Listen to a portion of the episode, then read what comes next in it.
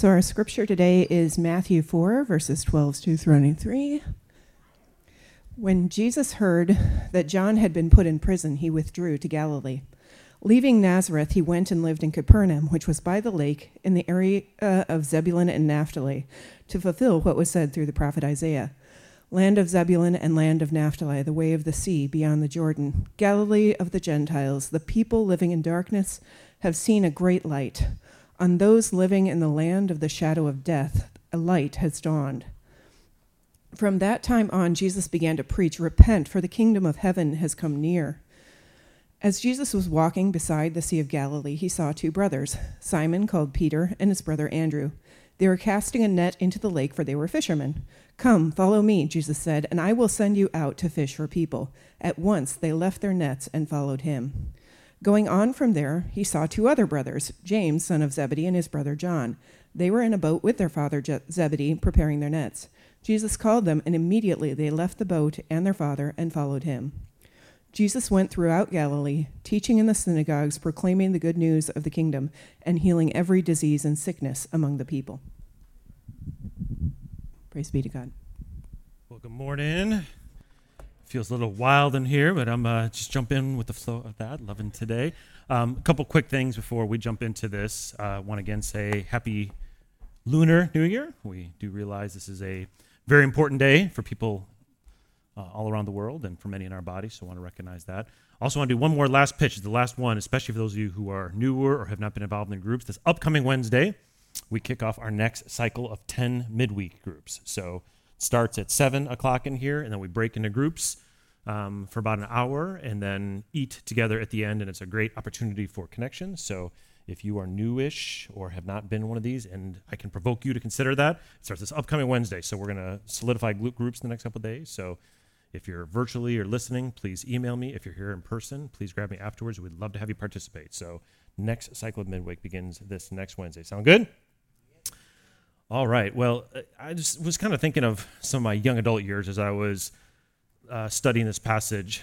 Um, some of you know that I, before going to ministry, tried my hand. I was actually never very good at technology, but I liked starting businesses. So I started a couple businesses when I was young and um, in my young 20s. And um, in that in those days, and I was like, I tend to be an all in person, whatever I do. So I was very all in on being an entrepreneur. So in those early 20 years, I studied entrepreneurship nonstop. I went to conferences for entrepreneurs, read books around it, listened to stuff from leadership networks.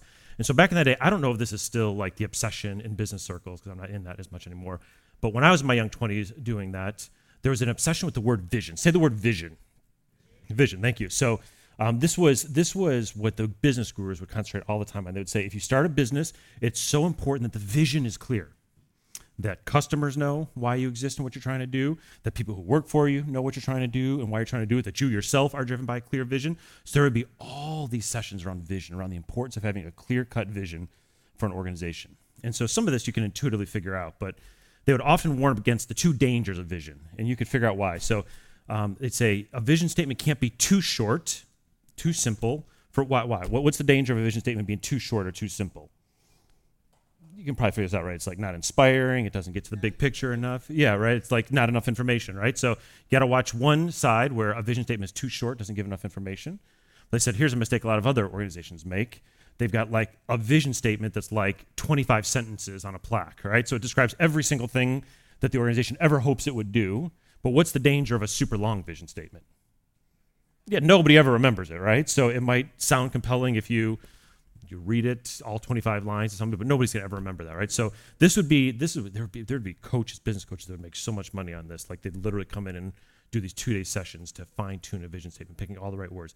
Bottom line here's what the business gurus would say. They would say a vision statement needs to thread that needle where it's long enough that it's got substance short enough that it's memorable. That this is like one of the most crucial tasks of a leader is to make a really clear vision statement. Okay? Why do i share that? I think it's fascinating not that i'm suggesting Jesus should submit himself to the guidelines of business gurus and how he talks about what life with God is like. But it's an interesting exercise to think about the incarnation, which to me is just endlessly fascinating that God entered the flesh for many reasons, but part of it was to show us in the clearest terms possible what Christianity is like. So Jesus, and this is the passage we read today, when Jesus starts sharing publicly for the first time, when Jesus starts preaching for the first time, what he says in this account in Matthew is actually what he says in all four gospel accounts. The first thing that comes out of Jesus' mouth is the most consistent thing that comes out of Jesus' mouth to describe the vision of life with God. And I think it's kind of an interesting way to think about that. There's a lot of dimension to vision with life of God. And, uh, you know, this isn't about passing a doctrine test, say, what's the vision? Because you could say it in different ways. I've heard some people say, you know, love, love, love is the vision statement. You know, love God, love people. I mean, I wouldn't argue with that. But really, if you're watching, we're in the book of Matthew here for a little while as we follow the lectionary passages on this, what you see clearly in Matthew, but also in the other gospel accounts, is that Jesus always wraps the vision of life with God around this single statement that we read today. So there's lots of things that happen in this passage, but Matthew's ultimately using all of these to highlight this one single statement of what Jesus says. I think you could really clearly argue this is the essential vision statement of life with God. Jesus puts it in the form of an invitation, of an action. Jesus says, Repent, for the kingdom of God is near, or the kingdom of heaven, which is synonymous. Repent, for the kingdom of God is near. Now, I want to start there for a moment just to consider that because if you actually were pressed to say, what is the vision? Like, if you were going to say God has a vision statement for what life with God is like, I really think through the lens of Jesus, through the words of Jesus, you can't find a more clear vision statement than that. This is how Jesus starts his ministry. And how about this? So we're in Matthew, there's 28 chapters in the book of Matthew. 50 times Jesus will talk about the kingdom of God, the nearest to the kingdom of God in the book of Matthew. For Matthew, this is the essential message right? Repent, for the kingdom of God is near. Now, there's a couple things that are interesting. For one, I, I find in, you can go on both sides, the conservative and progressive side of the church. It's very rare, actually, even still, that you hear churches summarize life with God around the notion of the nearness of the kingdom of God. It's still not the most. It's still not a common way to describe the vision of life with God. There's probably a whole bunch of reasons for that that are worth exploring. One of them, at the most basic level, I think, is just it's kind of complicated when you say it right. It's like not super intuitive. If you say, "Here's the message of God through Jesus: Repent, for the kingdom of God is near." Now, now move. It's not always intuitive what you even do with that, right? I kind of like try to bring this home again. Like one of the exercises I'm doing with my kids regularly, 13 year old, 10 year old, I've asked them to memorize the Lord's Prayer. So we pray that together. When we have enough time in the car, I'll ask them to reflect on each stanza of the Lord's Prayer. Of course, in the middle of that is the kingdom, right? Thy kingdom come, thy will be done earth as it is in heaven. So here's what I consistently find. The parts on the before the kingdom, the parts after the kingdom come really intuitively to them without any prompts, right? So if you say, when y'all think about this notion that Jesus teaches to pray, Our Father, who art in heaven, hallowed be thy name, what all comes to you on that? And they can pretty quickly get there that God wants us to think of God as a loving parent. And God wants us to think of ourselves as beloved children, and that there's something very special about that, right? Yeah, so what does that mean? We'll concentrate on that. You go to the other side of the kingdom part, you say, Give us this day our daily bread. Forgive us our debts as we forgive our debtors. Like they, they can pretty intuitively get to the real depth of some of what that is getting to. But when you get to that big chunk in the middle, thy kingdom come, thy will be done on earth it is in heaven, you say, hey, what does that mean? It's kind of like, uh, I don't know, be good, would it be good at school, be good, I don't know, like, right? It's just like, it's just not as easy to get to. And actually, it, it's kind of a fresh reminder for me of like, there's this kind of disconnect in a lot of ways that the central message of Jesus is the kingdom of God. And it's not always real easy to grab onto if that's kind of the essential message for us. So, what I wanted to kind of take a different tactic today. I mean, there's not really, if, if, if let's say shorthand for the kingdom of God is talking about how God dreams of the world working all right, let's just use that as a shorthand way that the kingdom of God is about God's dream of how life would work for us, for the world, for each other. What, what I what I want to do rather than trying to like give kind of this super tight definition, what I'd like to do is actually walk through Matthew a little bit, um, and we won't take long to do this, but I want to show you how significant the kingdom of the nearest of the kingdom of heaven is to Matthew in particular. It's important to Mark, Luke, John as well. But for Matthew, this is literally like he can't understand who Jesus is without talking about the nearness of the kingdom of God. And so if you've got your Bibles, I'm going to actually invite you to do this. Here's what we're going to do. So the reading today was in chapter 4. We'll kind of make our way back there at the very end, but we're just going to drop in, but I want to show you how like every chapter up till this is Matthew building up to this moment where Jesus talks about the nearness of the kingdom of God, the importance of us repenting, turning away from the old ways, the other kingdoms of this world, and responding.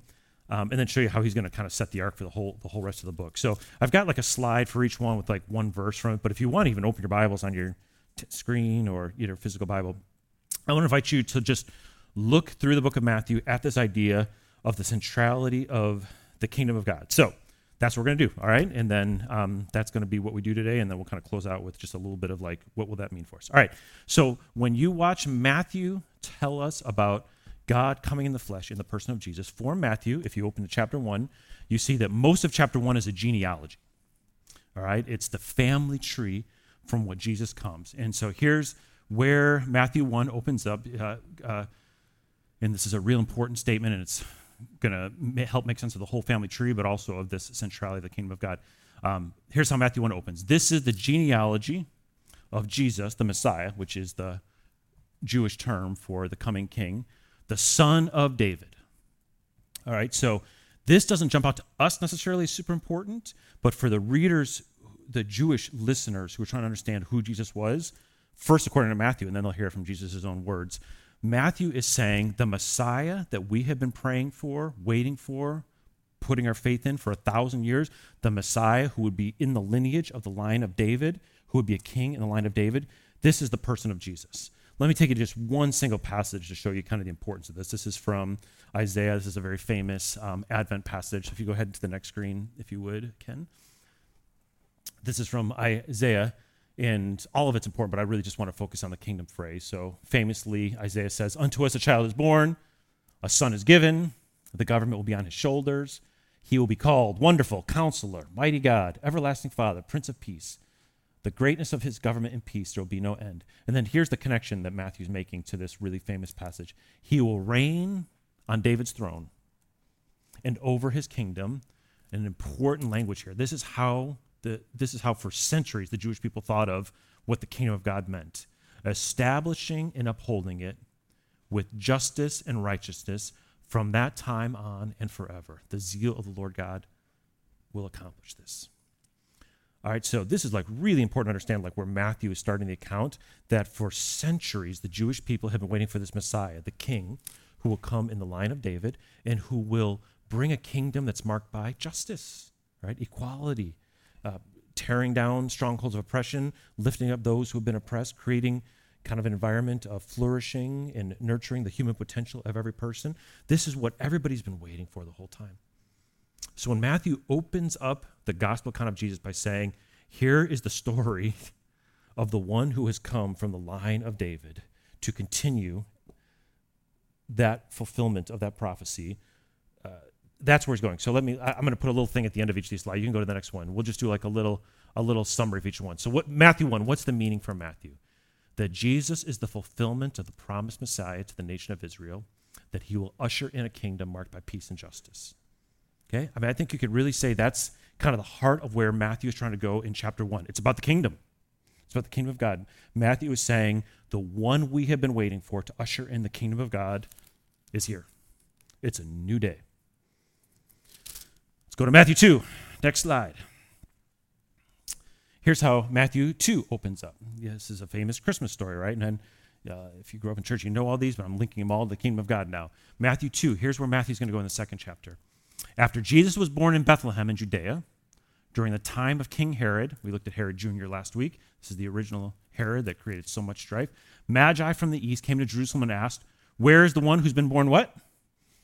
King of the Jews, right? The central, central theme um, building on Matthew 1, where Matthew says, This is him. This is the one that the Messiah that God has promised. Where is the one who has been born King of the Jews? We saw his star when it rose, and we have come to worship him. All right, so in addition to the Magi, kind of continuing the story, chapter 2 introduces a new angle to the king. Right? The fact that Herod plays such a central role is really big because if you know the story, you know that Herod, who is is the the king, kind of the puppet king of Rome at that time, but still has a lot of power. He is so threatened by Jesus, the baby Jesus, who's the king of Jews, that what does he do? It's horrible what he does. Herod executes every single baby boy in the community, hoping to catch Jesus in that slaughter so that this king of the Jews won't ever grow up and be able to fulfill this promise that's been put on him.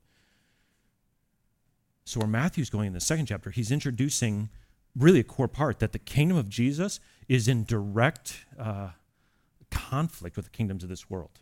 Right? Matthew, and we saw this last week with the beheading of John. Matthew's doing this in Matthew 2 as well. What Matthew is showing is that the kingdoms of this world, when left to their own devices, are built around power, corruption, greed, um, hierarchy, all the things we've been praying against today, and they're dangerous and they're violent. And the kingdom of God, the good news is it presents an alternative uh, way to live and to move, but they will always be in conflict with each other. The kingdoms of this world and the kingdom of God, and therefore it's going to require choice, which we'll get to in the next chapter. But yeah, let's let's let's do a summary of Matthew two. The kingdom ushered in through Jesus will always be at odds with the selfish and violent kingdoms of this world.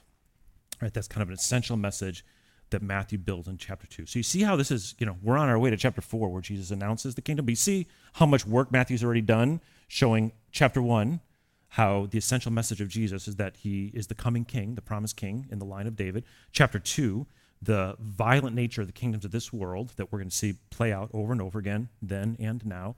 And then this this starts to lead to Matthew 3, which is kind of the last big build up before Jesus comes out with these words. Matthew chapter 3. Uh, let me read a couple excerpts. This is, you know, John the Baptist plays a huge role as a forerunner, as one who prepares the way for Jesus. So in those days, John the Baptist came, preaching in the wilderness of Judea and saying, Repent, for the kingdom of God has come near. Does that sound familiar at all? Is that not what we just read in chapter 4 as this essential message of Jesus? And so, kind of in God's good design, John the Baptist comes first, showing people the way. Um, proclaim this exact same message that Jesus himself will say is the central message. And then where Matthew 3 becomes really interesting and part of the story, and we already read this as one of the passages in the lectionary, but the lectionary doesn't go in chronological order, it goes according to the church calendar. Where chapter 3 becomes important, and then this, this is where it goes next. People went out to him from everywhere, from Jerusalem, from, from Jerusalem, from all over Judea, from the whole region of the Jordan, confessing their sins, which is one of the things you do as part of repentance. They were baptized by John in the Jordan River. All right, why is it important? This is really the last big image I want you to see. Chapter one, the lineage, the genealogies, the coming king. Chapter two, the contest between the violent kingdoms of this world. Chapter three now, the baptism, and this is this is why baptism is so important. Baptism is a recognition by us that we are leaving the old kingdom, right? That we are saying, not only are we entering into life with Jesus, but we are leaving the old kingdom. We are leaving behind the violent, corrupt, selfish ways of this world. We are repudiating them and then this kind of deep symbolism of being immersed and baptized into the love of God. And we come out now with a new sense of identity forgiven, beloved, delighted in, participating in the coming kingdom of God. This is what baptism signifies is a leaving of the old and an entering into the new.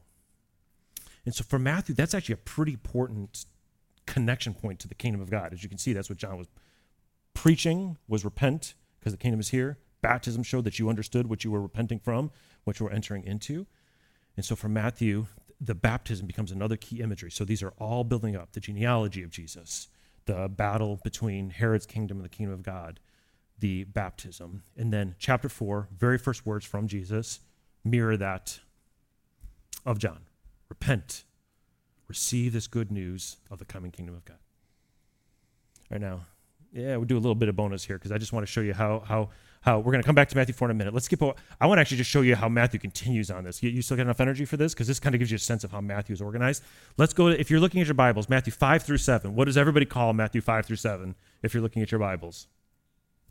Sermon on the Mount, right? Most famous sermon in the Bible, this three chapter long sermon from Matthew. The next three lectionary passages will all draw from the Sermon on the Mount when you follow Matthew's telling of the person of Jesus, of the incarnation of God through Jesus, it's helpful to understand what the Sermon on the Mount is trying to accomplish.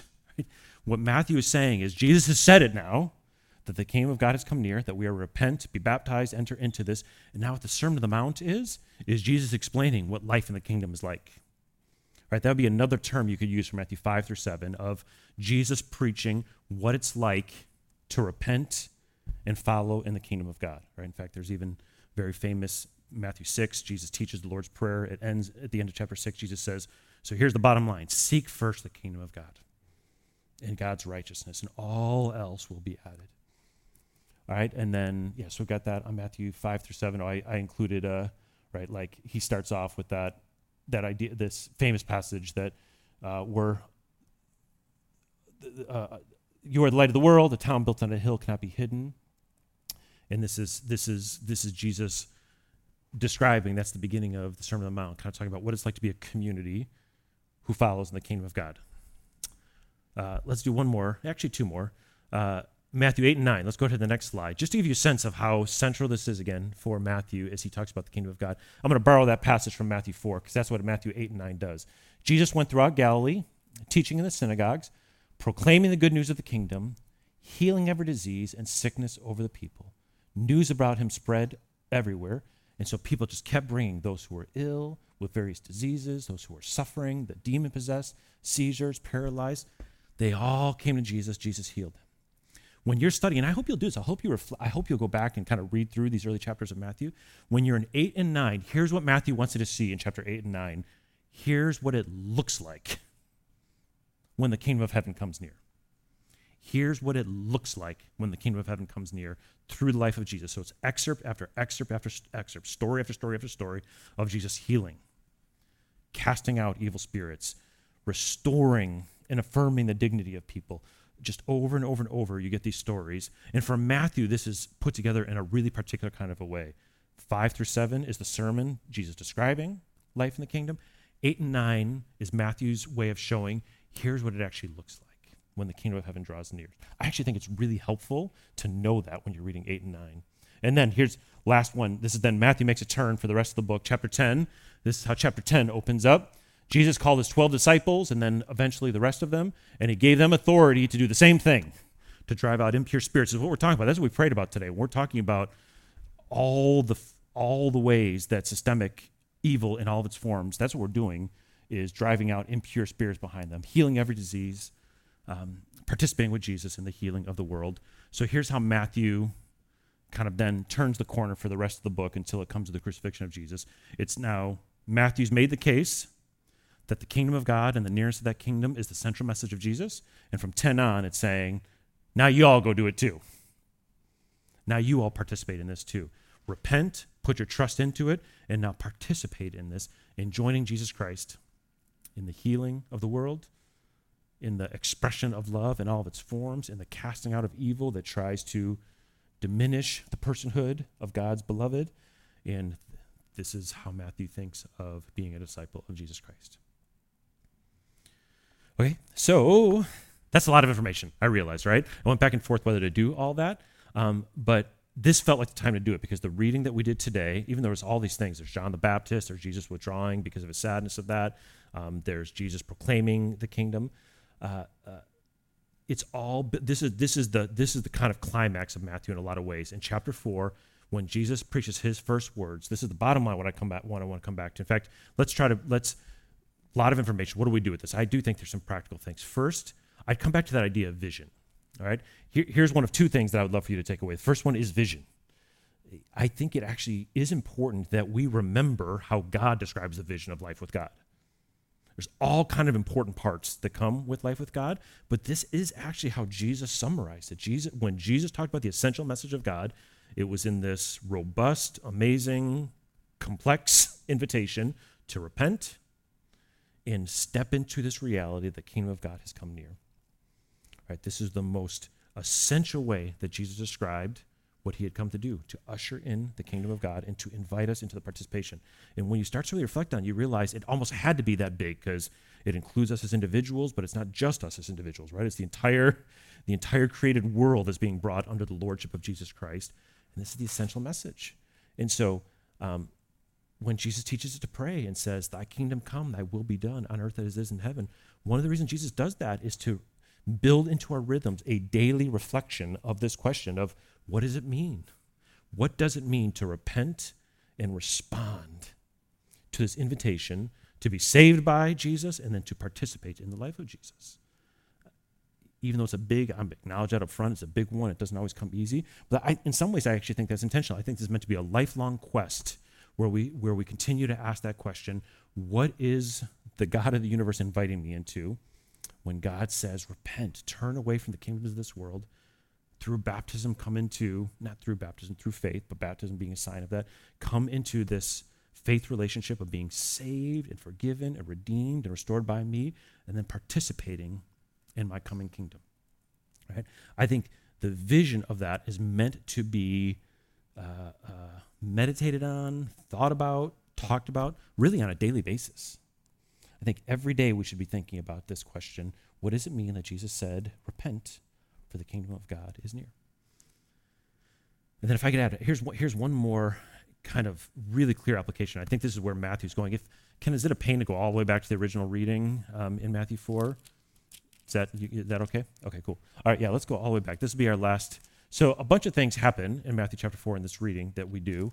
Um, so Jesus, Jesus, go ahead and flip to the next one. So Jesus hears about John the Baptist, he withdraws.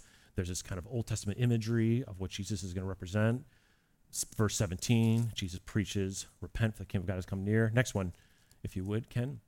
So here, how, how does this how does this account end? You get two sets of future disciples who hear about this. First, you get um, Peter and his brother Andrew, and then after that, you get James and John and the parents, which I think is an important detail.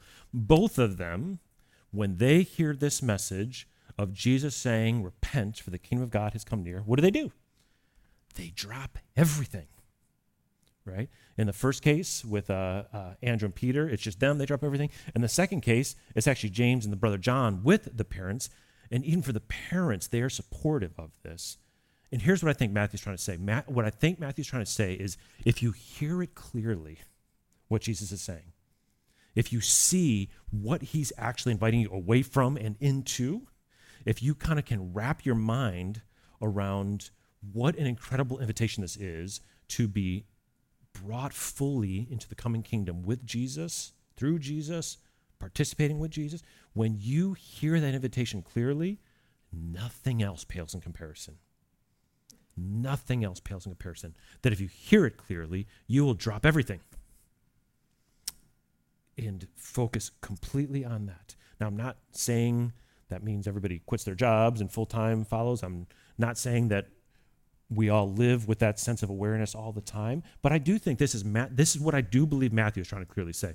Matthew's trying to say if we all heard it clearly, we would have the same kind of response that Peter, Andrew, James, and John have. That's the bottom line of what he's trying to say. If you hear clearly what Jesus is inviting you to, this is what it should summon within you. And so I never want to like shame or like create a hierarchy of responses and stuff like that. Um, but I do think sometimes this is where I think it is connected to vision. The fact that most of us don't respond that way, it's not meant to be so much of a shame thing as much as maybe a reality check a little bit that we probably just don't hear it clear enough. Right? We we are not it's not registering with us just how profound of an invitation this is to leave the old ways, which are just wicked at the end of the day. This isn't about super fine tuned behavior management, all that. It's about a bigger picture of realizing this world left to its own devices always goes where Herod took it.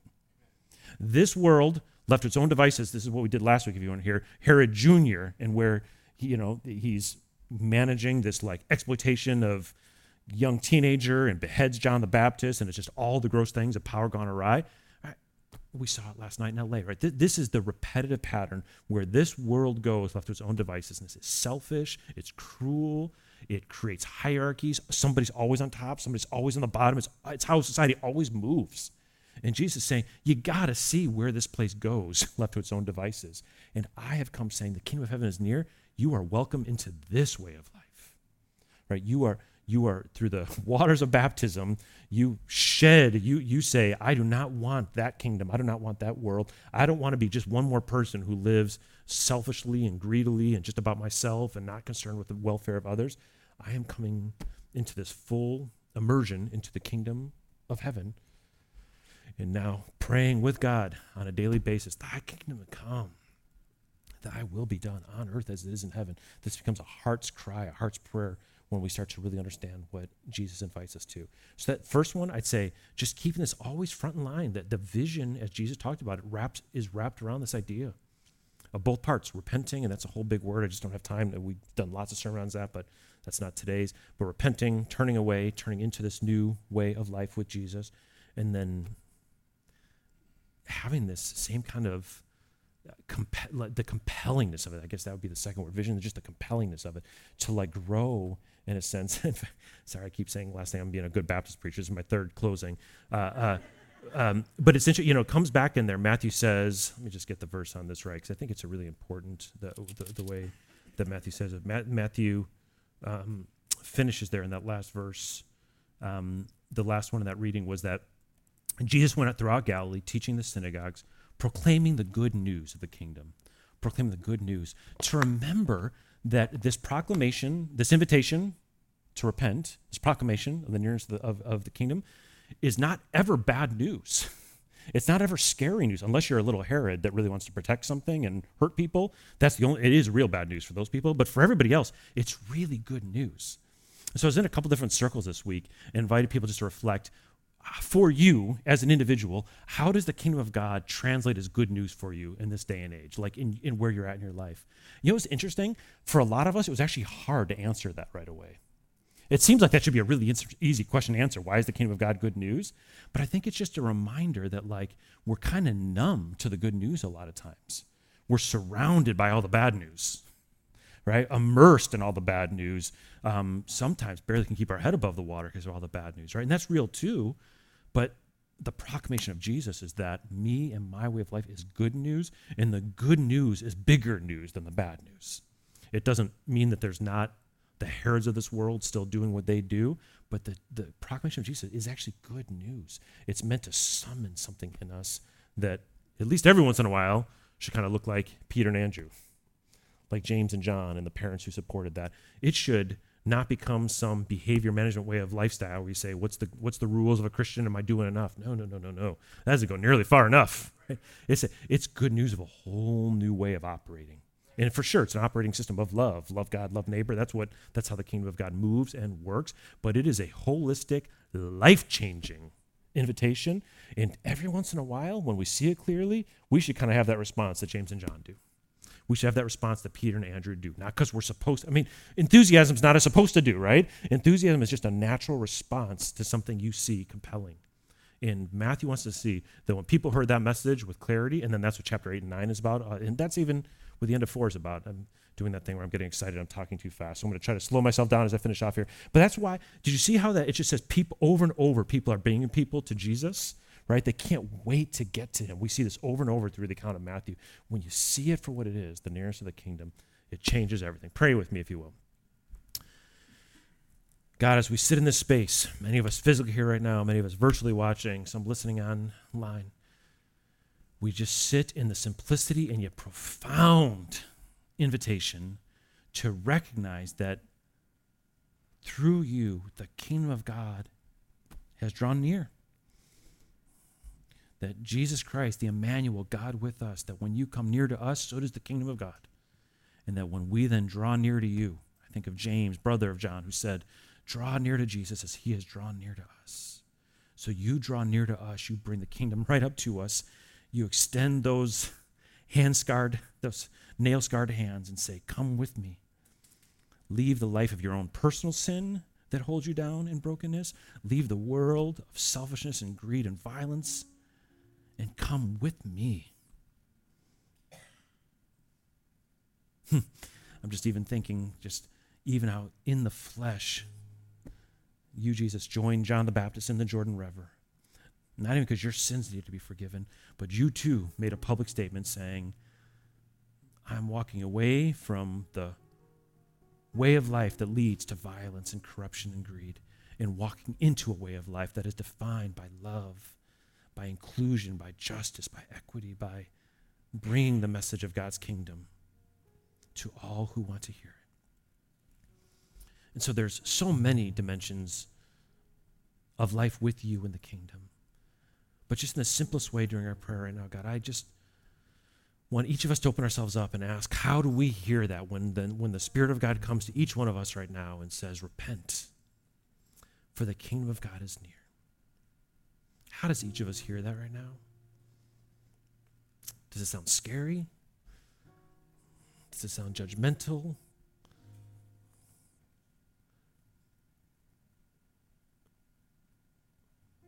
Does it summon a sense of possibility and excitement? Here's my prayer for us, God, that we would actually hear that invitation in the same way that these people in your day and age who are alive with you, physically heard, audibly heard, you say, Repent, for the kingdom of God is near.